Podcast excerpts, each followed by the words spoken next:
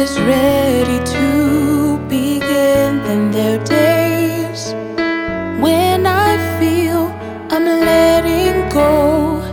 And soaring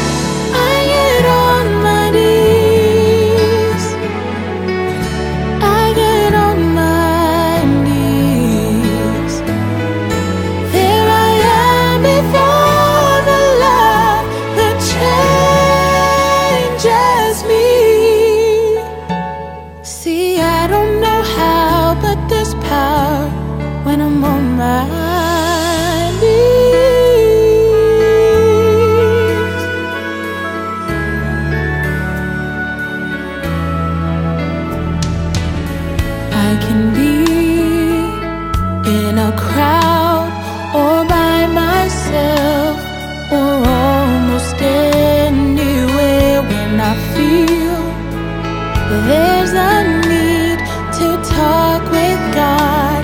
He is Emmanuel. When I close my